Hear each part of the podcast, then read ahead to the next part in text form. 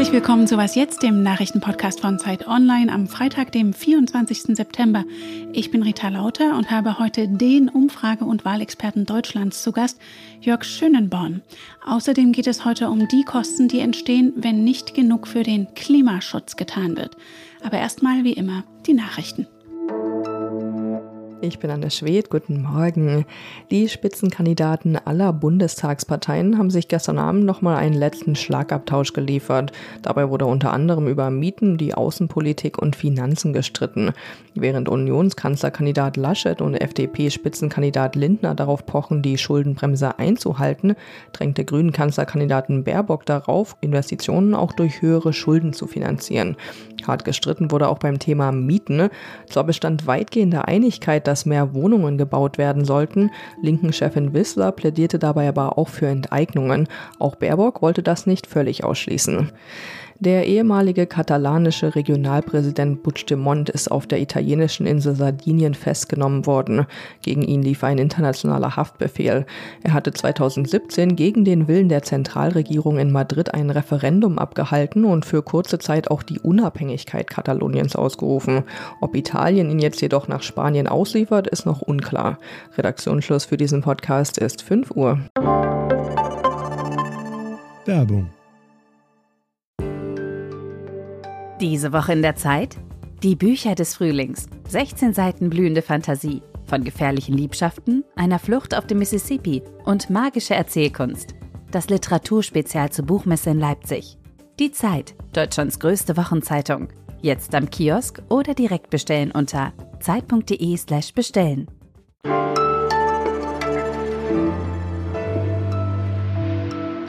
Heute beenden die Parteien offiziell ihren Wahlkampf und übermorgen 18 Uhr wissen wir endlich, welche Partei nun wirklich die meisten Stimmen geholt hat, wer damit aller Voraussicht nach ins Kanzleramt einzieht und welche Parteien miteinander eine Regierung bilden könnten. Der Mann, der uns diese spannenden Zahlen seit Jahren verlässlich und verständlich in der ARD präsentiert und analysiert, ist WDR-Programmdirektor Jörg Schönborn. Er ist jetzt per Zoom zugeschaltet und wir kennen uns von früher, als ich noch bei der ARD gearbeitet habe. Grüß dich, Jörg. Hallo Rita. Jörg, in der Vergangenheit sind wir immer wieder überrascht worden, wie sehr sich Vorwahlumfragen und tatsächliches Wahlergebnis doch unterscheiden können. Zum Beispiel im Juni in Sachsen-Anhalt, als es nach einem Kopf-an-Kopf-Rennen zwischen CDU und AfD aussah, die CDU dann aber fast doppelt so viele Stimmen geholt hat wie die AfD. Ist eine solche Überraschung übermorgen auch wieder zu erwarten? Ja, ich glaube, Überraschung würde man nur sagen, wenn man erwartet, dass Vorwahlumfragen dem späteren Ergebnis entsprechen. Das tun sie natürlich nicht, denn wir in der ARD zum Beispiel veröffentlichen die letzte Umfrage zehn Tage vor dem Wahltag und da kann es durchaus ein Drittel sein, das sich noch nicht entschieden hat. Also es wäre ein Wunder, wenn das Ergebnis den Umfragen entsprechen würde.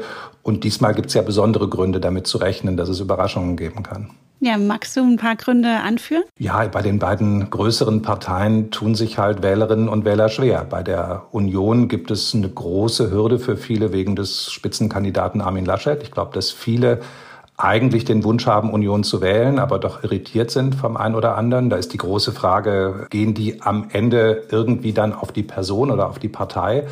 Und bei der SPD ist es ja umgekehrt. Da sind viele, die mit der SPD ihre Schwierigkeiten haben, die Sorge haben vor einem Linkskurs von Olaf Scholz begeistert und sehen schon die Plakate Kanzler für Deutschland. Und auch da ist die Frage, geben die am Ende wirklich ihr Kreuz bei der SPD ab? Also mindestens zwei große offene Fragen. Das eine sind die Personen, das andere sind die Themen. Ihr fragt ja vorab auch die Wählerinnen und Wähler danach, was ihnen am wichtigsten ist derzeit. Welche Themen sind es denn diesmal? Es ist im Moment so, dass eigentlich die Wählerschaften der verschiedenen Parteien auch unterschiedliche Themen haben. Natürlich ist Klimaschutz, Klimawandel ein ganz großes Thema überwiegend aber längst nicht mehr nur für die Wählerinnen und Wähler der Grünen. Das ist ja auch in der Diskussion, wie belastend das sein kann für den Geldbeutel, wie sehr man das Leben ändern muss. Es bleibt dabei jetzt auch noch mal durch Afghanistan ein bisschen angefeuert, dass es Wählerinnen und Wähler gibt, die einfach Angst haben vor Zuwanderung oder wollen, dass das begrenzt wird.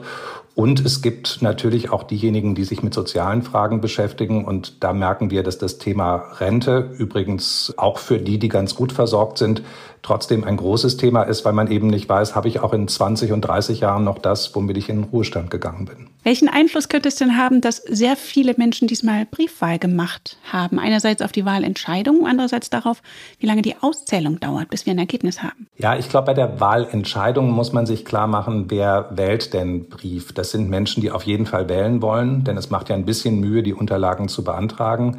Das sind häufig auch Menschen, die ja schon Neigung zu einer bestimmten Partei haben. Also wenn wir jetzt wirklich 50 Prozent oder mehr Anteil Briefwählerinnen und Briefwähler haben, dann glaube ich, hat das allenfalls Einfluss auf die Wahlbeteiligung, aber nicht auf die Verschiebung zwischen den Parteien. Aber am Sonntag werden wir erleben, dass es wie schon im Frühjahr bei den Landtagswahlen einfach länger dauern wird. Wahlvorstände haben Masken, müssen lüften, haben Handschuhe, können sich die Finger nicht benetzen, um die Wahlzettel mal richtig auseinanderzuschieben. Das sind so Dinge, die einfach dazu führen werden, dass alles ein bisschen später wird. Und, das muss man auch sagen, die Prognosen beruhen ja auf Befragungen in den Wahllokalen. Wer per Brief wählt, kann nicht so gut befragt werden. Und deshalb haben wir im Frühjahr die Erfahrung gemacht, die Prognosen sind immer noch sehr gut, aber schon ein bisschen weiter weg vom Ergebnis, als wenn mehr Menschen in Präsenz da wären. Und du selber bist ja am Sonntag wieder im ARD Großeinsatz. Hast du den selber Briefwahl gemacht? Ja, ich mache das immer, außer in Nordrhein-Westfalen. Da bin ich ja zu Hause, da kann ich dann auch selbst zum Wahllokal gehen, was ich immer ganz schön finde. Aber ansonsten habe ich meinen Wahlbrief pünktlich abgeschickt, obwohl ich ihn ehrlich gesagt lange habe zu Hause liegen lassen und doch immer mal wieder überlegt habe, mache ich jetzt wirklich das, was ich vorhatte. Das heißt, du hast geschwankt. Ich glaube, dass das ganz vielen Menschen im Moment so geht. Wir haben eben nichts Vertrautes mehr, was man einfach bestätigen kann. Insofern sind es ja ganz viele Alternativen. Und ähm, ja, Fernsehsendungen, bestimmte Äußerungen, inhaltliche Festlegungen, wer das aufmerksam verfolgt, muss eigentlich auch wieder ins Nachdenken kommen. Denn für wen gibt es schon eine Partei, die eins zu eins all das vertritt, was man selber möchte? Herzlichen Dank, Jörg Schönborn. Gerne.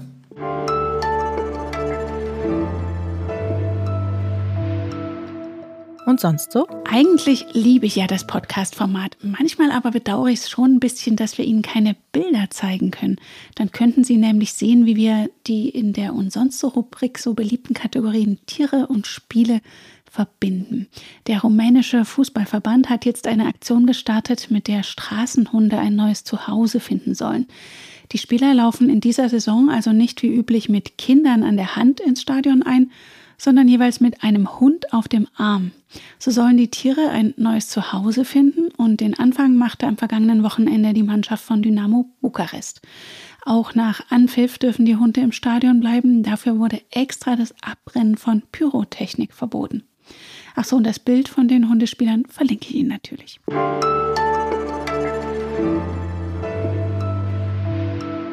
Zwei Tage vor der Wahl haben für heute die Fridays for Future Klimaaktivistinnen und Aktivisten in 350 deutschen Städten zu Protesten aufgerufen. Sie fordern, die Erderwärmung auf 1,5 Grad zu begrenzen. Die Vorschläge der Bundestagsparteien dazu reichen vielen von ihnen nicht aus. Manchmal bekam man im Wahlkampf ja den Eindruck, dass über Klimaschutz oft vor allem als Kosten- und Verzichtproblem diskutiert wurde. Doch wie hoch wären erst die Kosten, wenn man nichts oder nicht genug für den Klimaschutz tut?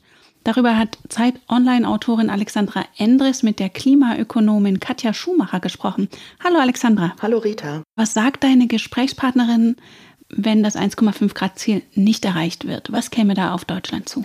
Also das hat eigentlich ja schon der aktuelle Bericht des UN-Klimarats dargestellt. Es wäre so, dass mit jedem Grad oder auch mit jedem halben Grad weiterer Erderhitzung die extremen Wetterereignisse zunehmen würden, auch in Deutschland. Also das heißt, wir hätten mehr Starkregen, Trockenheit würde häufiger werden, auch Überschwemmungen eben zum Beispiel, die durch Regen entstehen. Die Konsequenzen haben wir ja in diesem Jahr leider unter anderem an der A und an der Erft schon gesehen, bei diesen verheerenden Überschwemmungen, bei denen sehr viel Schaden entstanden ist und auch Menschen zu Tode gekommen sind. Und weitere Erderwärmung bedeutet einfach, solche Ereignisse werden wahrscheinlicher, werden häufiger und werden auch heftiger mit den Folgen, die das dann eben auch hat für Mensch und Natur. Abgesehen von diesen Gefahren für Mensch und Natur, wenn man das jetzt mal unter der ökonomischen Perspektive betrachtet, welche Kosten kämen denn dann auf Deutschland zu?